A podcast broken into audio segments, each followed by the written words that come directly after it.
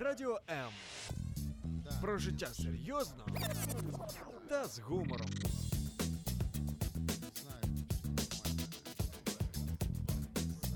Радіо М. Тема программы «Стоп». Все, да, сейчас, а где она? Э, Где тут? Тут, вот тут. Вот тут, да. Да, тема. Разговор о туре. Ну, неправильно вы пишете. Никита, я же 10 раз. Почему? Он же. Короткое название темы, потом название программы, все остальное в описании. На, пролистни ниже. А, Где название? Еще ниже. нету. Название. Никита, что, 10 раз следи за этим. Я не хочу здесь вообще находиться в это время. Всё, Вы пиши. быть, вы сами, уже Валентин должен сам заполнять. Я еще, еще и здесь должен. Я тебе говорю. Мне ты не представляешь, как мне это слово «ты должен» уже достало. Я знаешь, как Павел, я должен и еленам, и варварам, и, и иудеям, и, и палками Ну, по три объясняю, раза. объясняю, как вот об стенку горохом. Никита, ну сколько раз нужно объяснять? Надо просто сделать. Название, шаблон, вот четкий шаблон. Название, потом идет программа, все остальное в описании. Название, везде Название. так. Потом Маген в Израиль. Ютубе ты там ковыряешься там, где нужно. Уже мне... Давай, Никита, потом будешь беседы беседовать. Уже минута осталась. Меньше, уже мы должны быть в эфире. Тебе надо как в том анекдоте, когда пожилая семейная пара, их спра... всю жизнь прожили вместе, спрашивают, как вам удалось вот всю жизнь не ссоритесь? Вот эта история. Раз. Я уже дома ввел это правило для своей дочки. Никита уже. Маген Исраиль. Скрипучие стулья. Давай поменяем, потому что все в эфире слышно. Ну да. А это тут пусть как раз разболтанный, который ты сломал. Ну что? Подвинь меня. Пожалуйста. Готовы? Я готов всегда, как Теперь пионер. ты сиди ровно. Теперь ты не качайся. Ну, правда, у меня картинки не... А, картинка уже Всё выставлена. будет. Главное, вот смотри, что там у тебя запускается. Ой, уши. Все запустится. Хорошо. Ты не переживай. Да, Отец Небесный, прости нас, Господь, что мы тороп- не поспешили, не пободрствовали. Благослови нас своим благословением во имя Ишуа. И пусть Твоей благодати будет достаточно для нас во всем во имя Ишуа. Аминь. Аминь. Так, ну что, Никита, все готово? я готов. Запускаемся? Да. Да, говорят, ребят, сейчас подожди. Ну, Так, подожди, мне надо же включиться здесь. Да,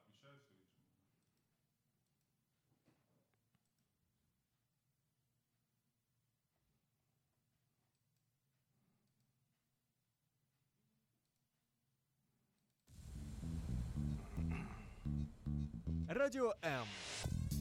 Про життя серйозно та з гумором.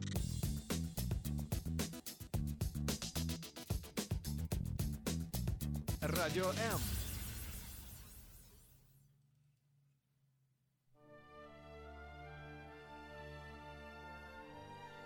Свята земля. Єврейське життя. Про що говорить Тора? Святкування, пророки, Месія і сила Воскресіння. Чи може єврей вірити в Ісуса і залишатись євреєм?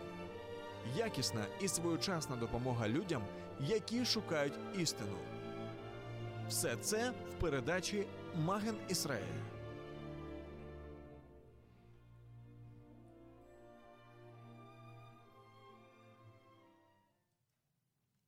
Шаббат шалом из Одессы, Одесская студия Радио М и ваш ведущий Валентин Итан. И прежде чем мы будем сегодня продолжать эту передачу, я хотел бы э, ответить на некоторые комментарии, которые мне вот сейчас передают, пересылают в личные сообщения.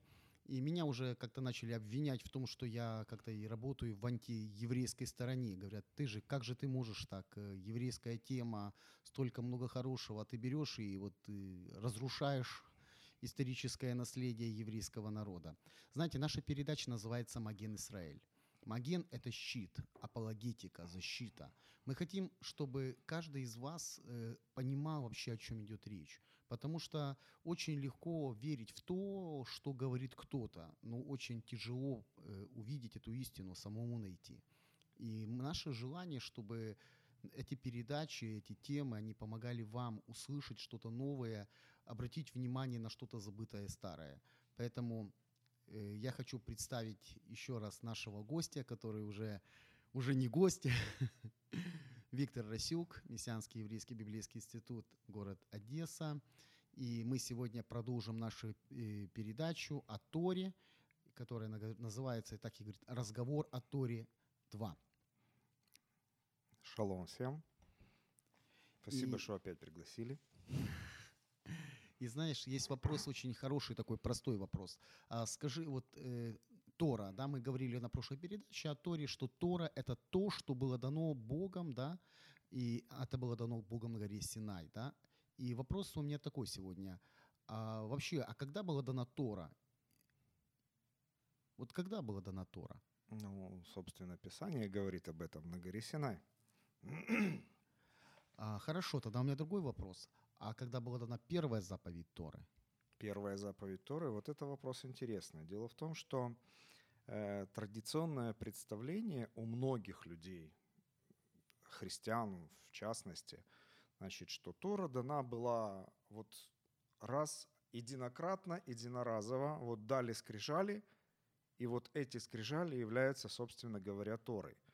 Тогда возникает вопрос, если это так, то тогда пока скрижали эти давались, народ сделал себе золотого тельца и был наказан. Так. Очень серьезно был наказан. Около трех тысяч человек было убито. Мы помним эту печальную историю. Так вопрос, за что же наказывать, если еще Тора дана не было?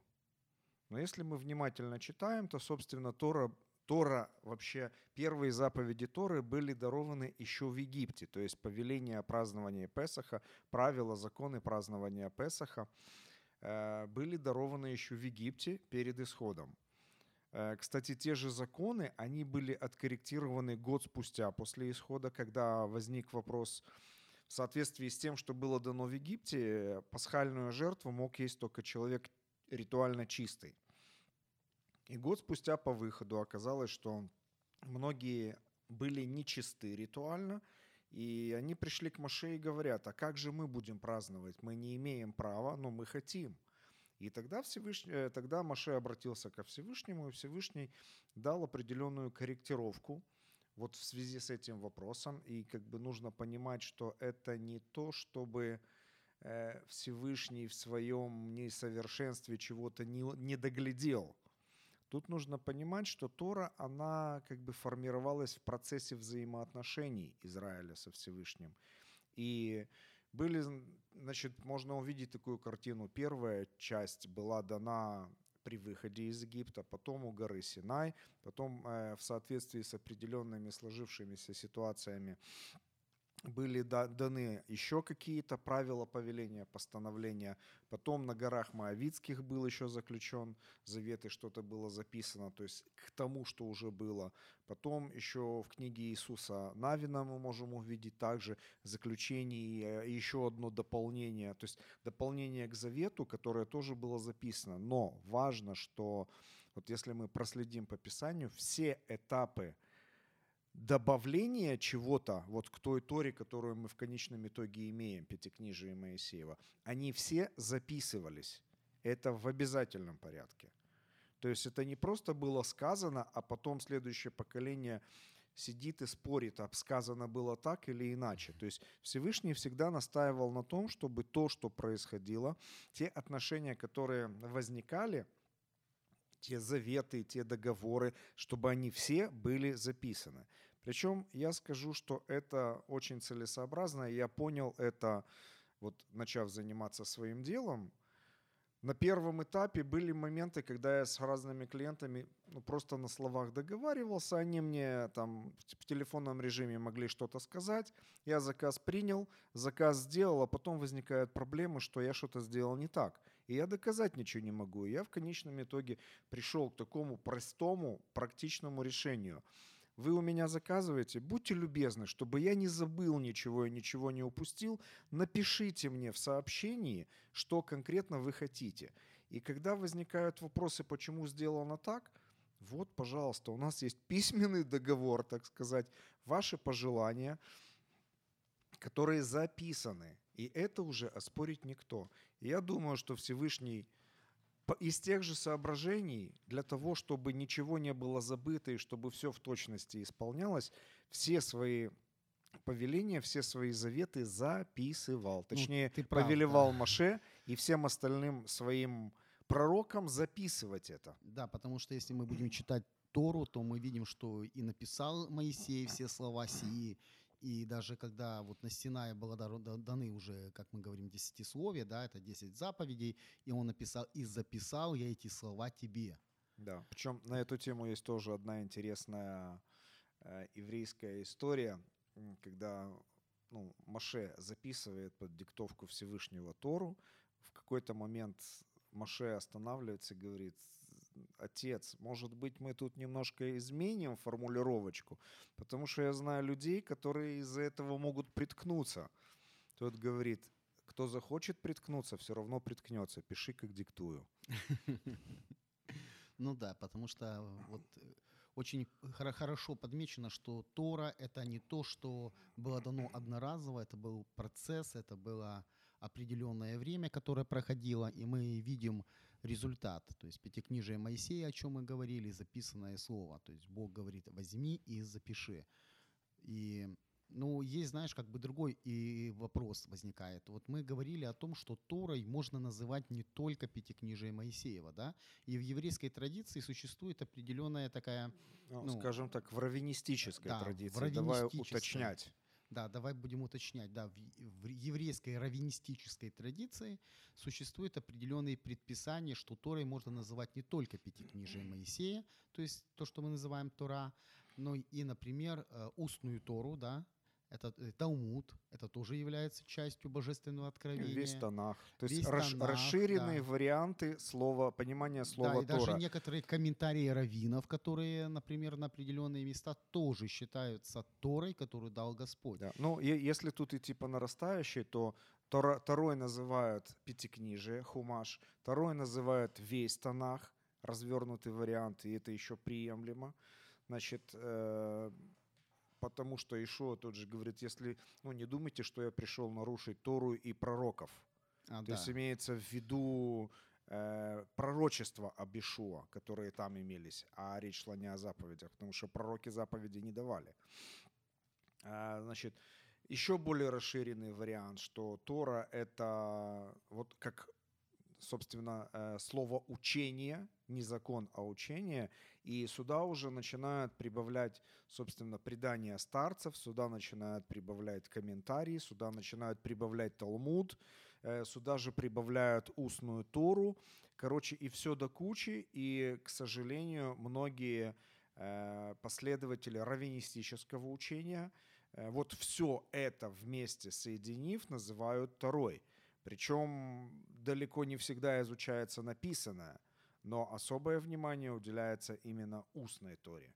Ну, смотри, я тут получается, э, знаешь, мы говорили, а помнишь, о святом предании и писании, да, что порой в жизни святое предание у нас подменяет святое писание.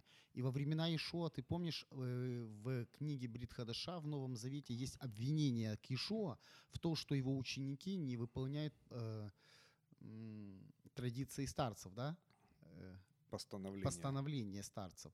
Так вот вопрос у меня. Постановление старцев и устная Тора – это одно и то же или нет? Но, скажем так, Ишуа же, в свою очередь, тоже в одной истории обвинял э, адептов, вот последователей вот этого вот, э, традиционного учения. И он говорил, вы затмеваете, заменяете Писание преданиями старцев. Он обличал и обвинял в этом. Значит, с точки зрения самого Ишуа, это разные вещи, и авторитет у них разный. Есть то, что дано Всевышним и записано, есть человеческое мнение, человеческий комментарий, который он может быть верным, может быть неверным, но это человеческое мнение. Любой комментарий к написанному – это человеческое мнение, и поэтому мы имеем полное право его подвергнуть сомнению и исследовать по Писанию. Собственно, как мы видим в книге «Деяния апостолов», что э, были ребята, которые оказались мудрее других, которые сидели и исследовали, правильно ли по Писанию говорит говорит им апостол Павел. И это, я считаю, очень мудрый и разумный подход. Потому что, к сожалению, особенно в наше время, когда мы привыкли к фастфуду, времени на все мало, и поэтому мы, мы уже сами не готовим, мы быстрее пойдем и купим что-то приготовленное. То есть мы доверяем профессионалам. Но вопрос, насколько э, профессиональны те комментаторы или те проповедники, которых мы слушаем. И есть очень интересный образ в Писании, который вот мне понравился, что вот, э, ковчег завета и скрижали завета, которые находились в ковчеге, нельзя было перевозить на повозках. Их надо было носить собственными руками. То есть необходимо приложить свой личный труд, свое личное участие для того, чтобы вникнуть в те заветные отношения, которые Бог дает нам. Если ты это поставишь на какую-то а, автоматическую платформу, начиная от повозки и заканчивая еще непонятно чем, то есть мы не можем довольствоваться только проповедями и только комментариями. Да, они хороши, часто они помогают нам понять то, что написано, но, к сожалению, это не есть вот, вот тот хлеб, который нам нужен для нашего внутреннего человека. Мгм. То есть, если нету писания в нашей жизни, но есть только комментарии, около, это около библейские размышления. Это Э, уже знаешь, это проблема. Как один раввин, я недавно читал, э, Соловейчика я читал, и он написал так с печалью в голосе раби Нухим Соловейчик. Он написал так, что, к сожалению, в последнее время народ книги превращается в народ комментариев к книге. Да. То есть получается, что народ книги становится народом комментариев. И вот об этих комментариях хотелось бы поговорить. Потому что многие верующие сегодня, скажем, э, которые не, ну, как говорят, не в теме, не в мейстриме, да, не, в, не понимают что-то, они берут вот все, что можно, и считают, что это все, ну, как бы, вот устная Тора. Вот я разговаривал недавно на прошлой передаче, рассказывал тебе пример. Молодой человек мне говорит, э, Иисус был каббалистом. Я говорю, а с чего ты это взял? Ну, потому что каббала – это древнее искусство. От, ну, тайное искусство Бога. Откуда ты это знаешь? Ну, они и сказали. Они же говорят мне об этом, понимаешь? И вот то же самое. И я разговариваю с людьми, я спрашиваю, в чем причина? Они говорят, ну это же еврейская, это, э, она же как и устная Тора, как и Тора была дана на Синае. Значит, она равна, Тора равна. Просто есть комментарий, есть Тора и есть комментарий на эту Тору, как эту Тору исполнять. И без этих комментариев мы не можем просто быть успешными. Поэтому Бог позаботился и о письменном, и Бог позаботился, скажем, и о другом. То есть как, как это сделать.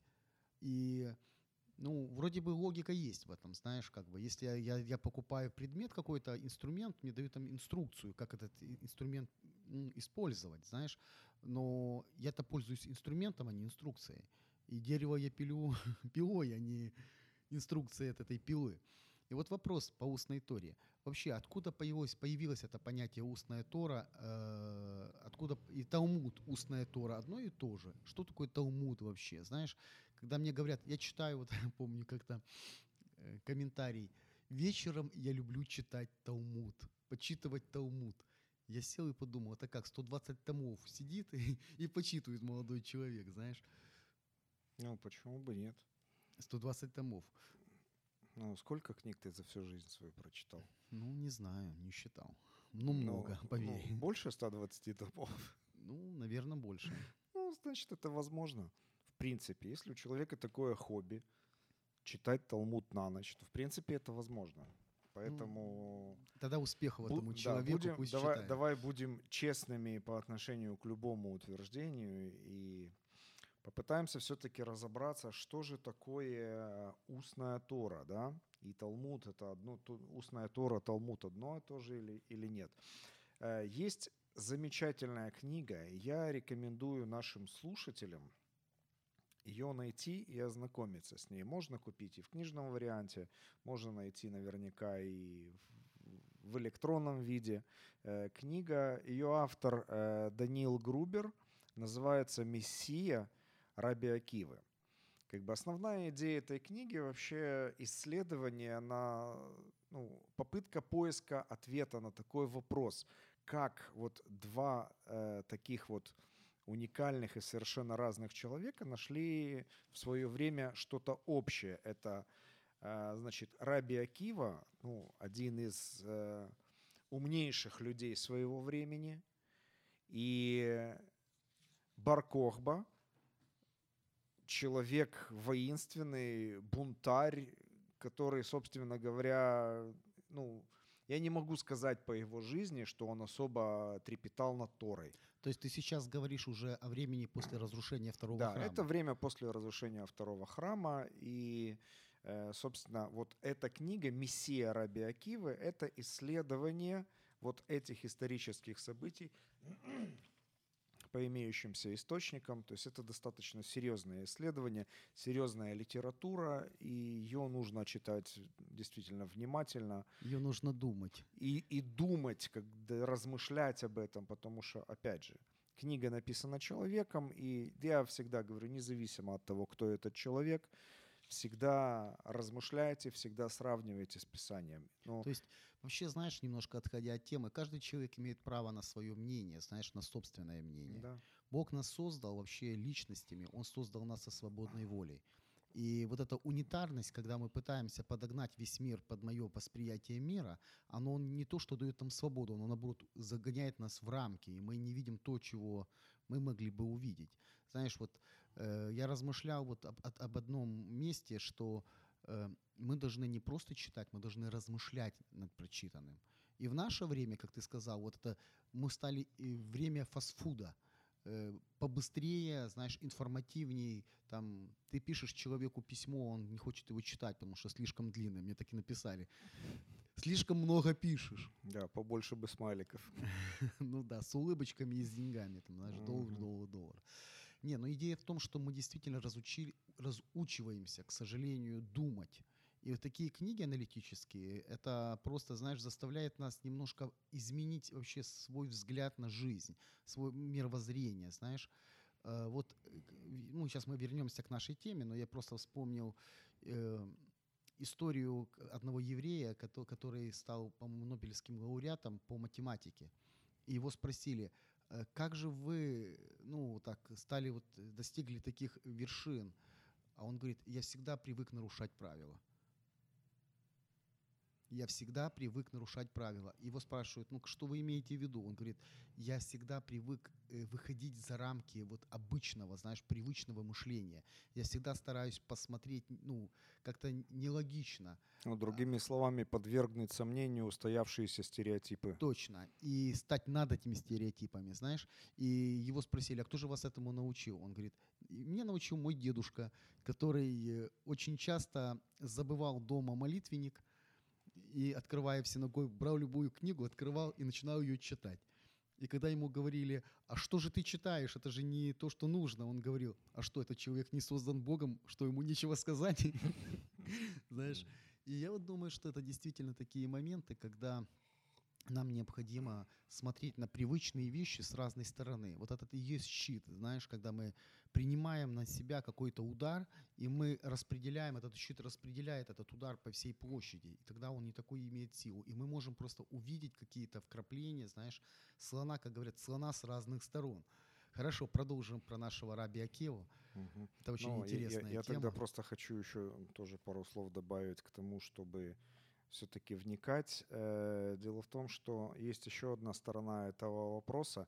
Когда мы не вникаем, когда мы принимаем на веру слова какого-то человека, мы в чем-то ему уподобляемся. И, кстати, можно увидеть вот в больших собраниях такую вот картину, когда э, люди из этого собрания пытаются быть похожими на своих пастырей, на своих э, учителей, Раввинов, ав- да. авторитетных людей в этих собраниях.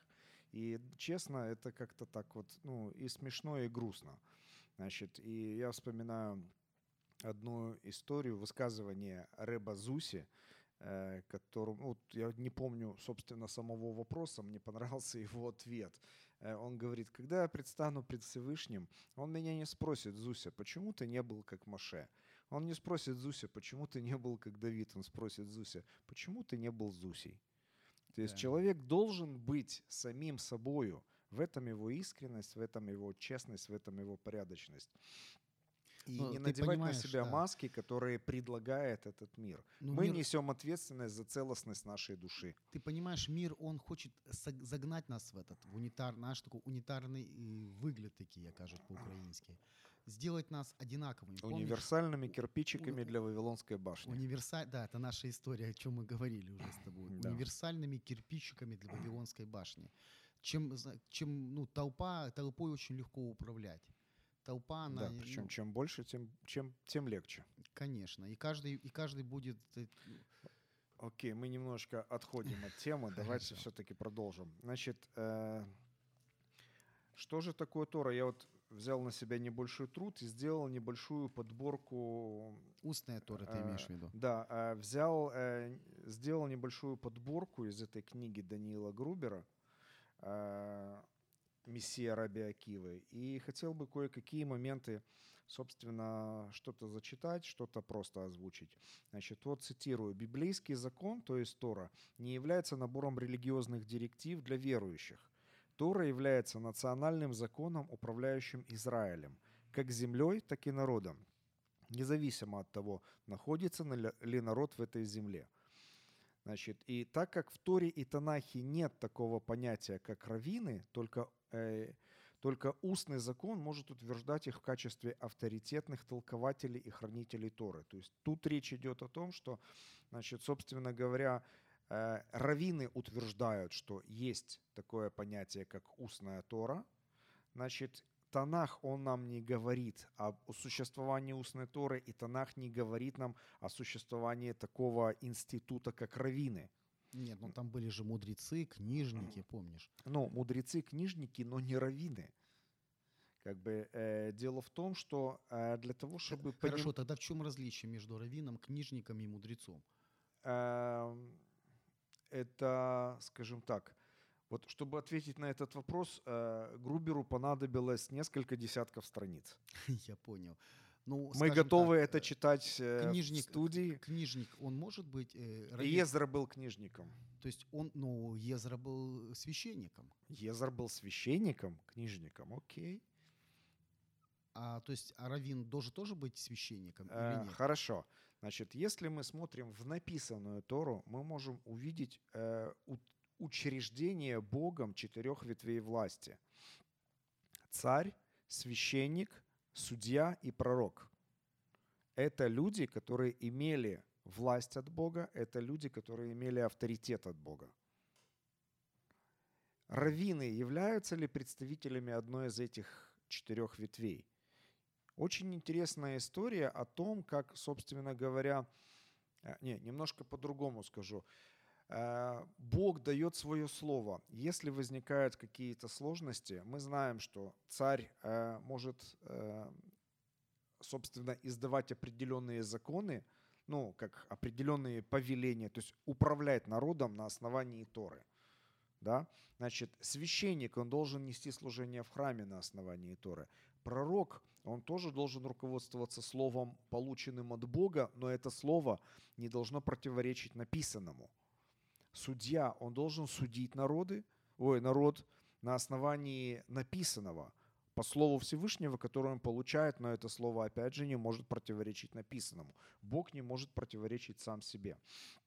То есть это люди, э, которые имели власть э, решать спорные вопросы. Причем э, есть вот такой вот момент в Торе, где сказано, что если будет какая-то сложная какая-то ситуация, и ты на месте не сможешь, и это, это адресовано было опять же к судьям, судьям на местах. Если не сможешь ты решить этот вопрос, то приди в то место, где Господь изберет обитать имени Его, и обратись к священнику, и к судье, который будет в тот момент.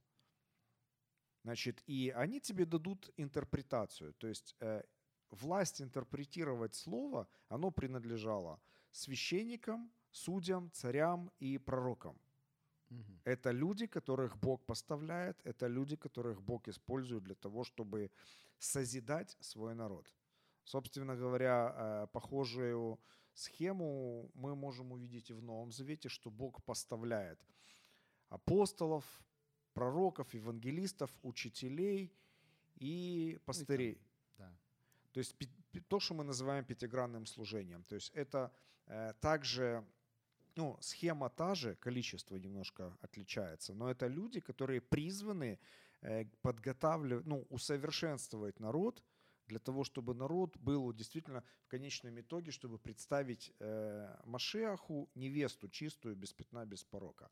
Мгм. Так вот, э, есть такая история у нас интересная, связанная с Йохананом бен Закхаем. Когда Иерусалим еще стоял, он, он вышел из Иерусалима со своими учениками, там То есть, подожди, это было, давай как бы немножко раскроем историческую перспективу, это было во время, когда Веспасиан, он, а, он осадил Иерусалим, да, когда Да. было первое иудейское восстание. да, Так.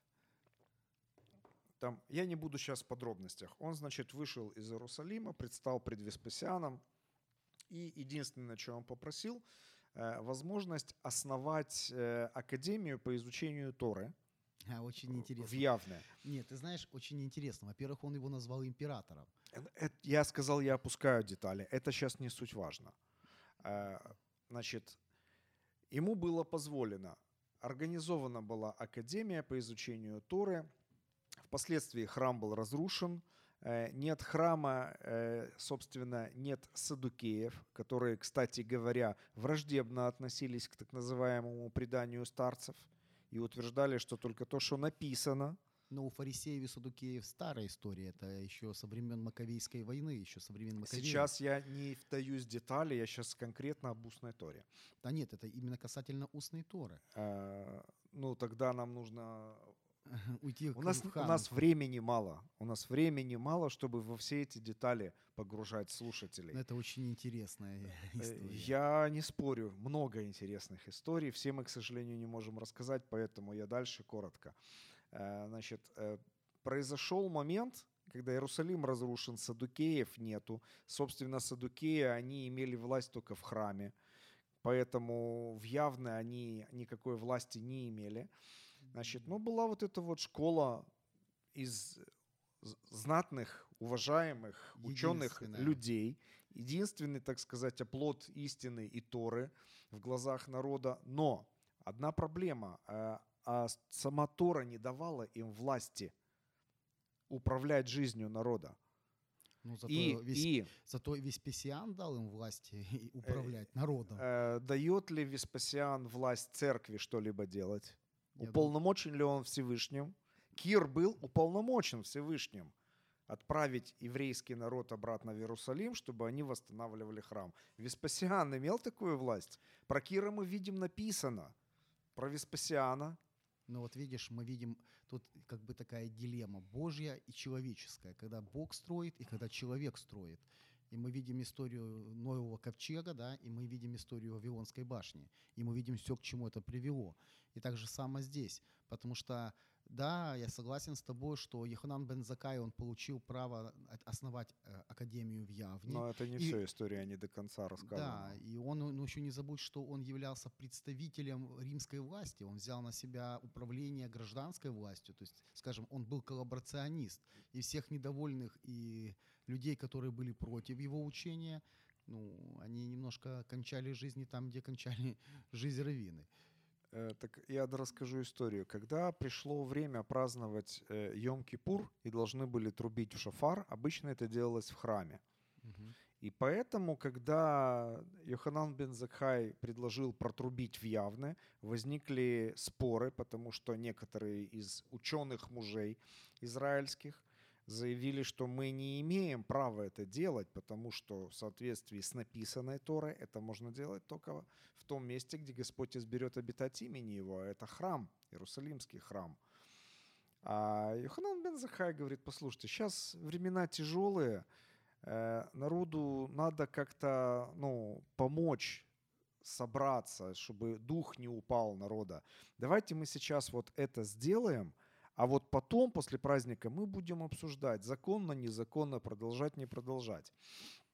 Хорошо, согласились вот эти вот люди, которые были в оппозиции к такому решению. Прошел праздник, протрубили в шафар. После праздника они приходят, говорят, ну что, давай теперь обсуждать. Он говорит, а что обсуждать? Уже есть прецедент. Да, уже протрубили. Да, уже протрубили, уже есть прецедент. И в глазах народа вот эта группа людей, они, собственно говоря, обрели авторитет тех людей, которые наделены были Божьей властью. Но, к сожалению, Божьей властью эта группа людей наделена не была.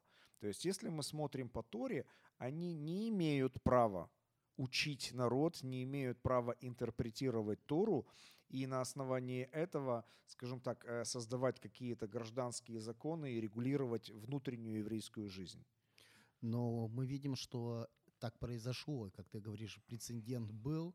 И сегодня мы видим, что э, в основном равнистический иудаизм, он регулируется именно постановлениями Талмуда, да? То есть устной Торы, которая, кстати, Так состоит... Талмудом, устной Торы. Дело в том, что на тот момент ни Талмуда, ни устной Торы еще никто не знал. То есть То есть, если мы копнем глубже в историю, то мы можем убедиться в том, что на тот момент существовало такое понятие, как предание старцев, причем оно существовало, собственно, именно в фарисе- фарисейской э, группе. То есть мы помним, что на тот момент в Израиле существовало несколько групп, так сказать, политических партий, поскольку, поскольку каждая из этих партий, они претендовали на определенную власть. И ты помнишь, мы говорили, что политика и религия, они были взаимосвязаны. И то, что мы называем политически, на самом деле это было очень тесно связано Ну, с в. Израиле это всегда было так.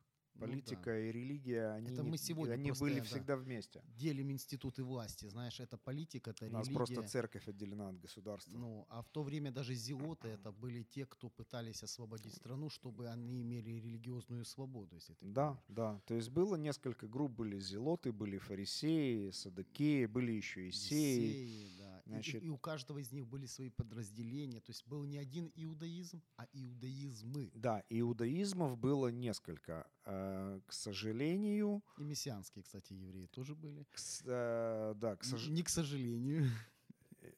к сожалению, после основания Академии в Явне э, зародилась тенденция к искоренению всех остальных иудаизмов. И в конечном итоге после, действ... после влияния раби Акивы на существовавшую на тот момент фарисейскую версию иудаизма, в конечном итоге э, мы видим искоренение всех иудаизмов, ну, мессианский еврейский иудаизм искоренить невозможно было, потому что они не, входи- они не ну, э, он не находился под властью раби Акивы, скажем так. Мгм.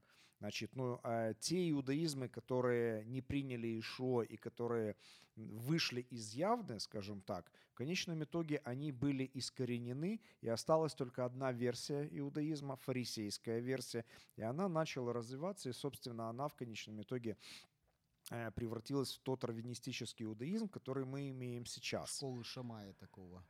Жесткая. А, Ну и у Гилеля тоже были. Ну, если мы будем внимательно изучать учение и того, и другого, наследие и того, и другого, мы увидим, что э, у них в разных, в разных сферах у них были... Ну, то есть нельзя сказать, что вот один вот был такой вот законник, а другой был такой либерал. И у того, и у другого были и те, и другие моменты. Мгм.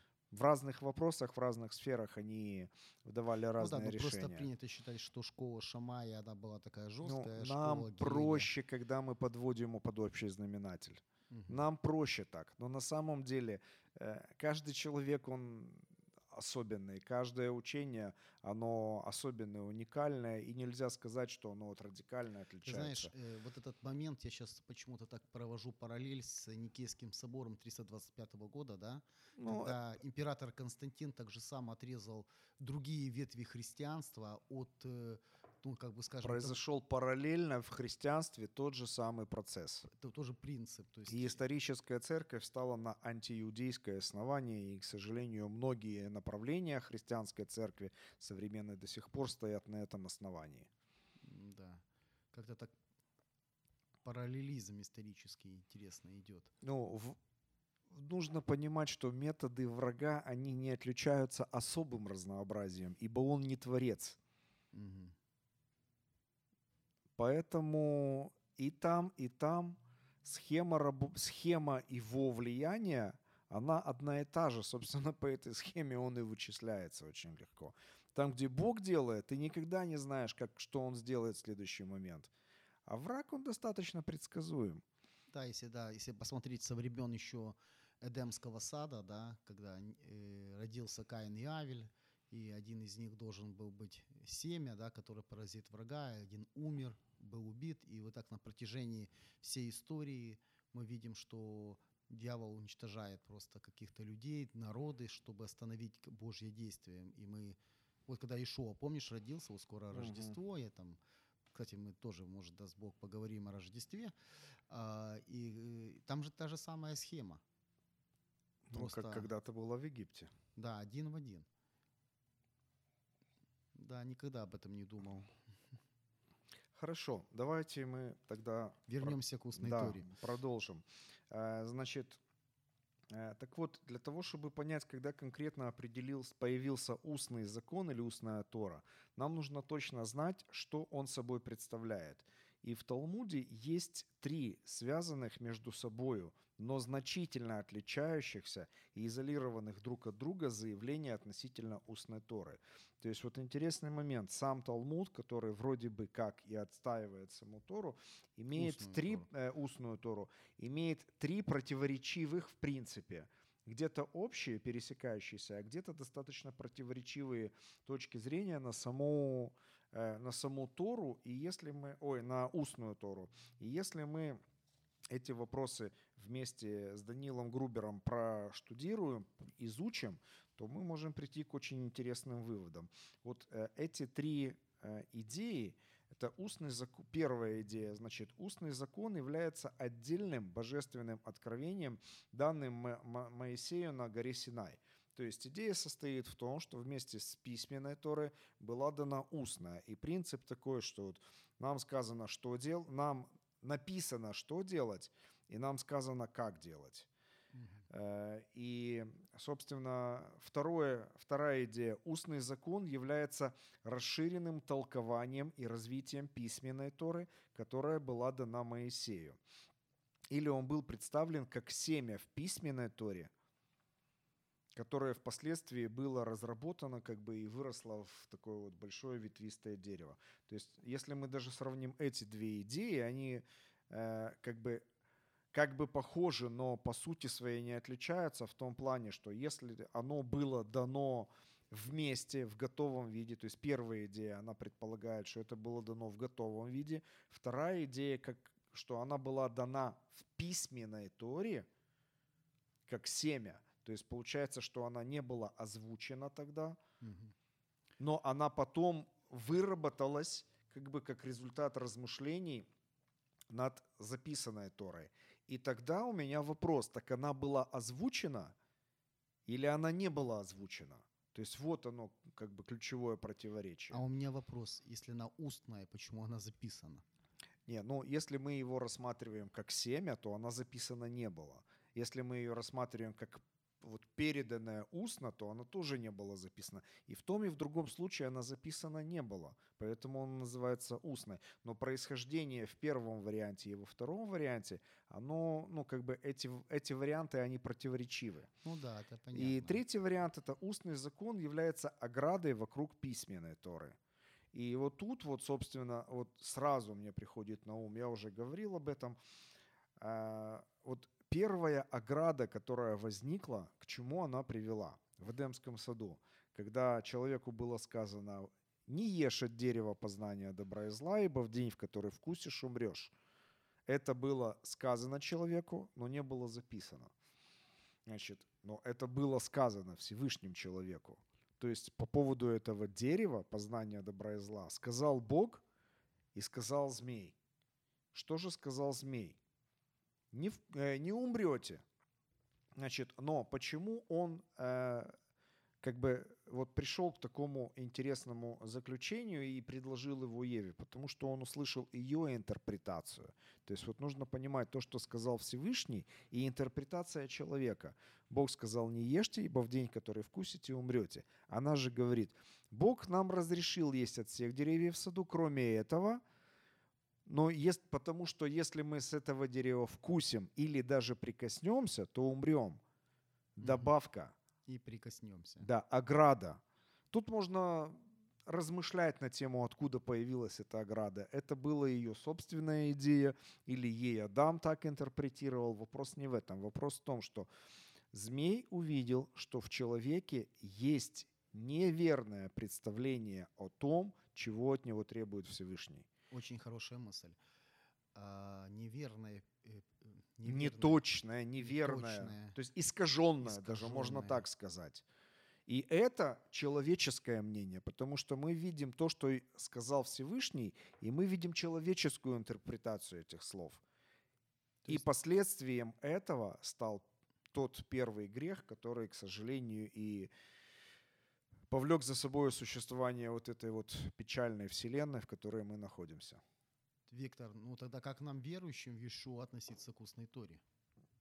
Знаешь, вот это вот популярность, я тебе еще раз хочу, ну, почему я это задаю вопрос, вернусь к началу передачи, что э, в последнее время, знаешь, как один, люди любят еврейское, знаешь, как Мгм. говорил один мой хороший старый друг еврей, э, евреи, э, христиане любят мертвых евреев. То есть они любят евреев э, Библии, они любят евреев Шалома Алейхима, э, и они, то есть а- они любят свое представление вообще о всем еврейском. И когда, например, ты говоришь это еврейское, тогда оно как бы получает ореол такого, знаешь, что-то такого мистического, истинного, как печать, знаешь, качества. Такой пум, стоит печать качества. Это еврейское, значит, правильное. И вот устные законы, я вот встречал, опять же, говорю, про каббалистов, про основные моменты, и мне говорят, что ну это же еврейское, это же правильно, это же библейское. И тогда я просто понимаю, что не все библейское, оно еврейское. Но все еврейское, оно Божье. Но, скажем так, э, постольку, поскольку Слово Божье все-таки вручено было Израилю, то все библейское еврейское. Но не все еврейское библейское. Вот, Вот да. в чем проблема. Потому что евреи тоже люди. И мне когда-то очень понравилось, как э, Дмитрий Юткевич однажды продемонстрировал наглядно, э, в чем преимущество быть иудеем, как об этом говорит Павел. То есть, ну, настолько наглядно и просто. Он вызвал двух братьев из зала. Одному дал Библию, а второму не дал Библии. И говорит, вот этот, которому я дал Библию, он еврей, а этот, которому я не дал Библию, он не еврей. Вы скажите, вот от того, что у этого человека в руках Библия, он принципиально чем-то отличается от того, у которого нет в руках Библии? Вот по-человечески. Отличий никаких. Единственное отличие, то, что этому человеку доверена Библия. Так вот, Израилю доверено Писание, доверено Слово Божье. Но при всем при этом Израиль остается такими же людьми, евреи остаются такими же людьми, как и все остальные. То есть Мгм. на, на земном, на человеческом уровне, Ну вот, как смотри, бы, если мы исключим вопрос Писаний и заветов с Богом, то евреи ничем не лучше, ничем не хуже всех остальных народов.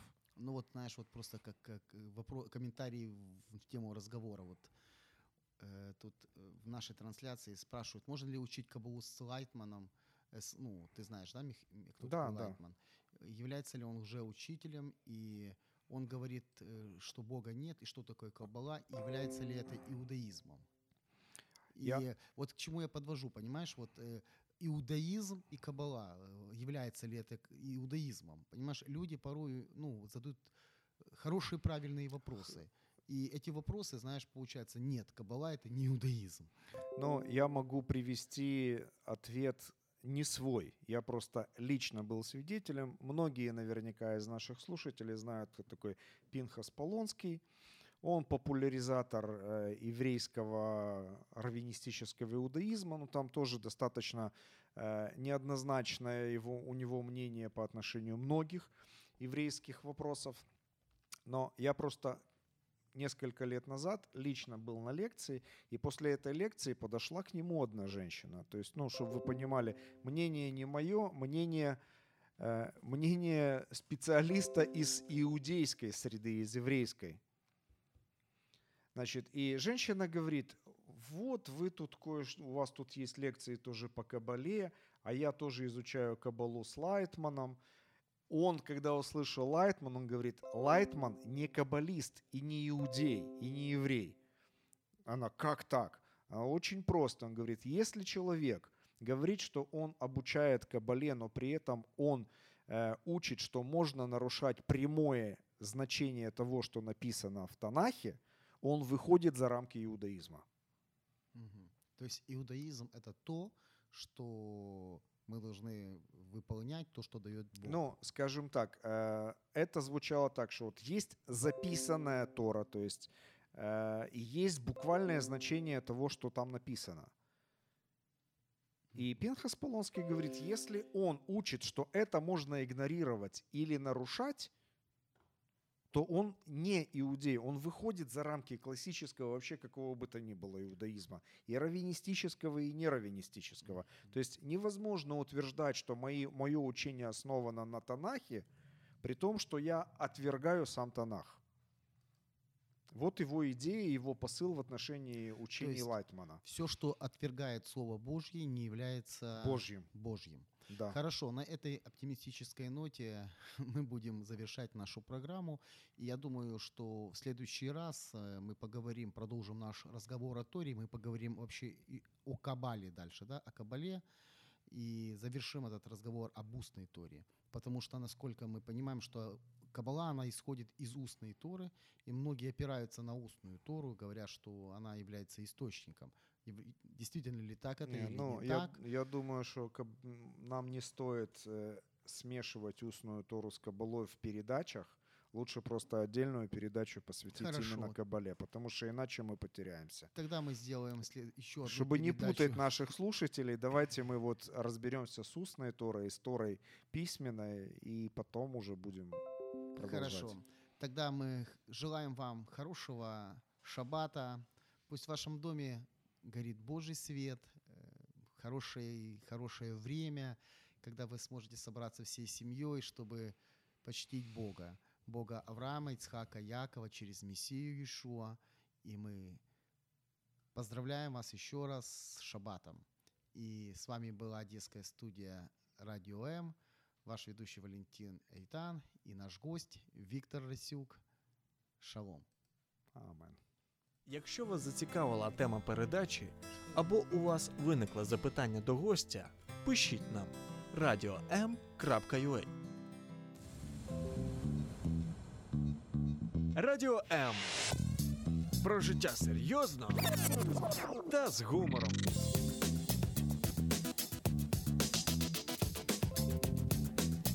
Радіо М.